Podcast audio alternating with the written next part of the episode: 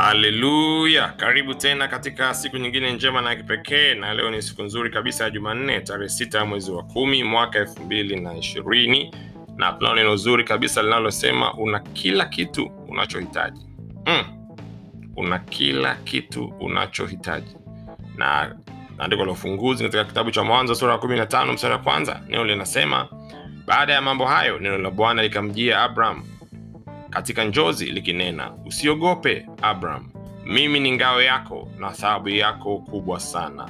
Oh, mimi ni ngao yako na thawabu yako kubwa sana. Na leo bwana anakwambia hmm? weka jina lako hapo. Sema mimi fulani.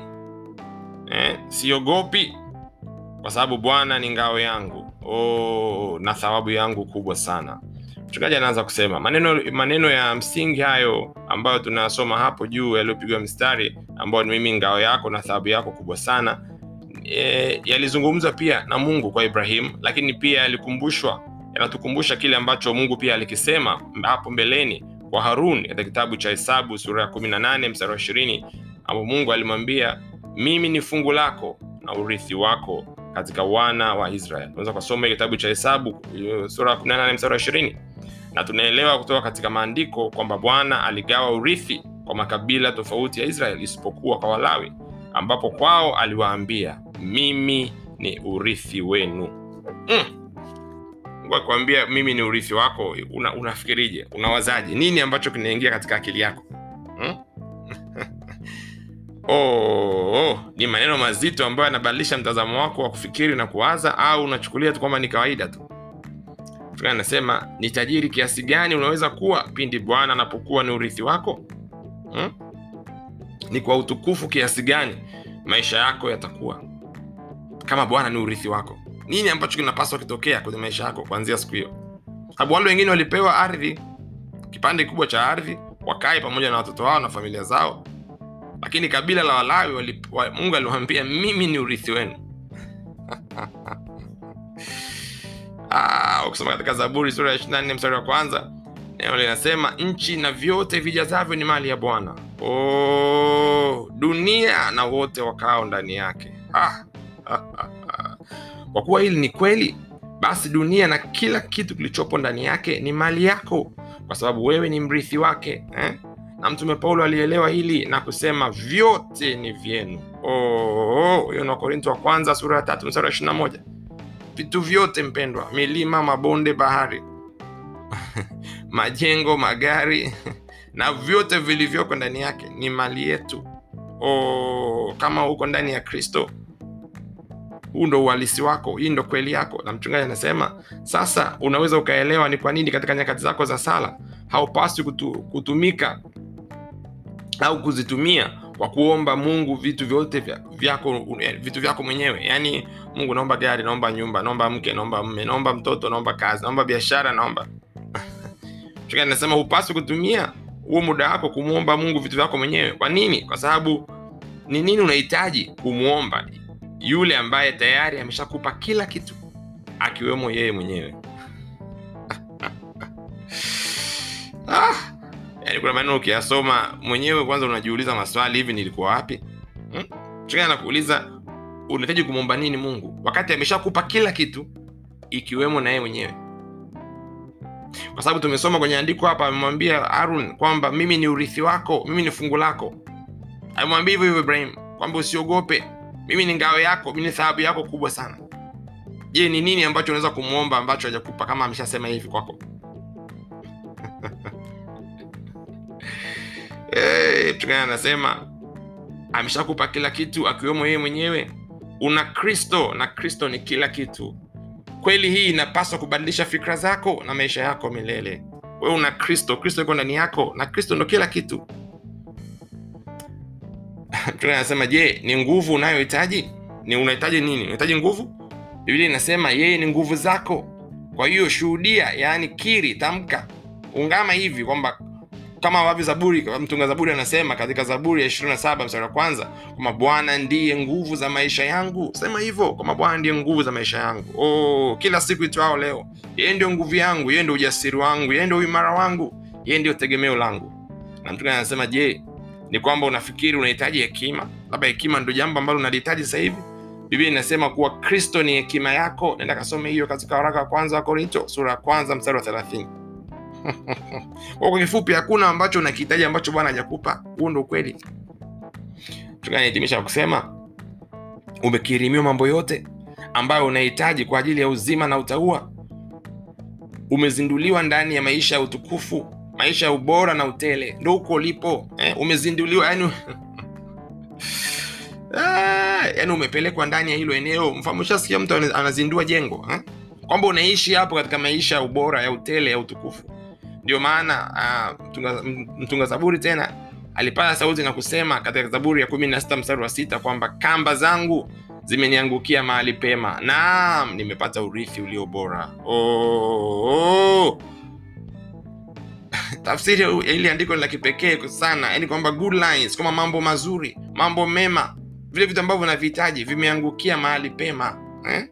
Kwa sina sina hasara sina bahati mbaya. Mi sio sina laana mikosi nuksi visirani. Kwamba mambo yangu yanaharibika. Hapana mpendwa. Kama uko ndani ya kristo haya mambo yalikwisha tayari. Wewe ni kiumbe kipya. Kweli yako ni hii kwamba kamba zako mambo mema vitu vyote unavyovihitaji vimeangukia mahali pema vimejipanga sawasawa naam wewe una urithi ulio bora. Oh, vitu vyote ni vya kwako mchungaji anahitimisha kusema hivyo. Vitu vyote vitu vyote. Oh, haleluya hebu tufanye ukiri kwa pamoja asubuhi ya leo eh? sema abarikiwe mungu baba wa bwana wetu yesu kristo ambaye amenibariki kwa baraka zote za rohoni katika ulimwengu wa roho ndani ya kristo. Nimekirimiwa mambo yote ambayo ninayahitaji kwa ajili ya uzima na utaua ninaubariki ulimwengu wangu kwa utajiri usiohesabika wa kristo na injili yake ambayo naibeba oh, katika jina la yesu amina mm, mm. unaubariki ulimwengu wako mm? kwa utajiri usiohesabika wa kristo na injili yake ah, mtazamo wa hali ya juu sana huo eh? mtazamo wenye ushindi na wenye ubora neno la leo linasema una kila kitu unachokihitaji. Ah, itakugharimu nini kuamini hili? Itakugharimu nini kukubali hili? Sababu ni kweli ya neno la mungu. Hmm? kweli nayo kweli itakuweka huru. Ah, hebu tufanye mafunzo ya ziada kusoma mistari ifuatayo katika zaburi sura ya 23 mstari wa kwanza. Neno linasema bwana ndiye mchungaji wangu sitapungukiwa na kitu. Hey! bwana ndiye mchungaji wangu sitapungukiwa na kitu. Je huu ndo ukiri wako? Huu ndo uelewa wako huu ndo ufahamu wako? Usinukuu tu mstari aa. fika sehemu ambapo akili yako imelandana na kweli hii. Inatazama hivyo inaona hivyo inaamini hivyo inatembea hivyo. Mm. andiko lingine ni katika waefeso sura ya kwanza mstari wa pili mpaka watatu neo linasema neema na iwe kwenu na amani zitokazo kwa mungu baba yetu na kwa bwana yesu kristo. Atukuzwe mungu baba wa bwana wetu yesu kristo aliyetubariki kwa baraka zote za rohoni. Eee, katika ulimwengu wa roho ndani yake kristo. Ah, ah, ah, umesikia hii? Atukuzwe mungu wa bwana wetu yesu kristo aliyetubariki kwa baraka zote. Aya zote. Nini maana ya zote? Hmm? baraka zote za rohoni katika ulimwengu wa roho ndani yake kristo. Kwa hakuna baraka unakwenda kumwomba mungu ajakubariki nayo.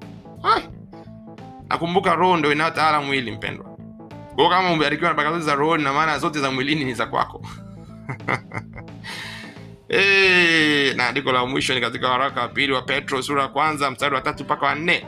Nao linasema kwa kuwa kwa uweza wake wa uungu um, umetukirimia vitu vyote vipasavyo uzima na utaua kwa kumjua yeye aliyetuita kwa utukufu wake na wema wake mwenyewe kwa kuwa uweza wake wa, wa kiungu eh? au wa uungu umetukirimia tayari vitu vyote vipasavyo uzima na utaua. Ili uwe na uzima uwe na maisha unahitaji nini? Ili uwe na uchaji wa mungu na kumpenda ambao ndo utaua mm, na kumtumikia unahitaji nini? Bwana amesema amekupatia vitu vyote. Na utagundua hivyo kwa kupitia maarifa kwa kupitia kumjua yeye aliyetuita katika utukufu na wema wake mwenyewe.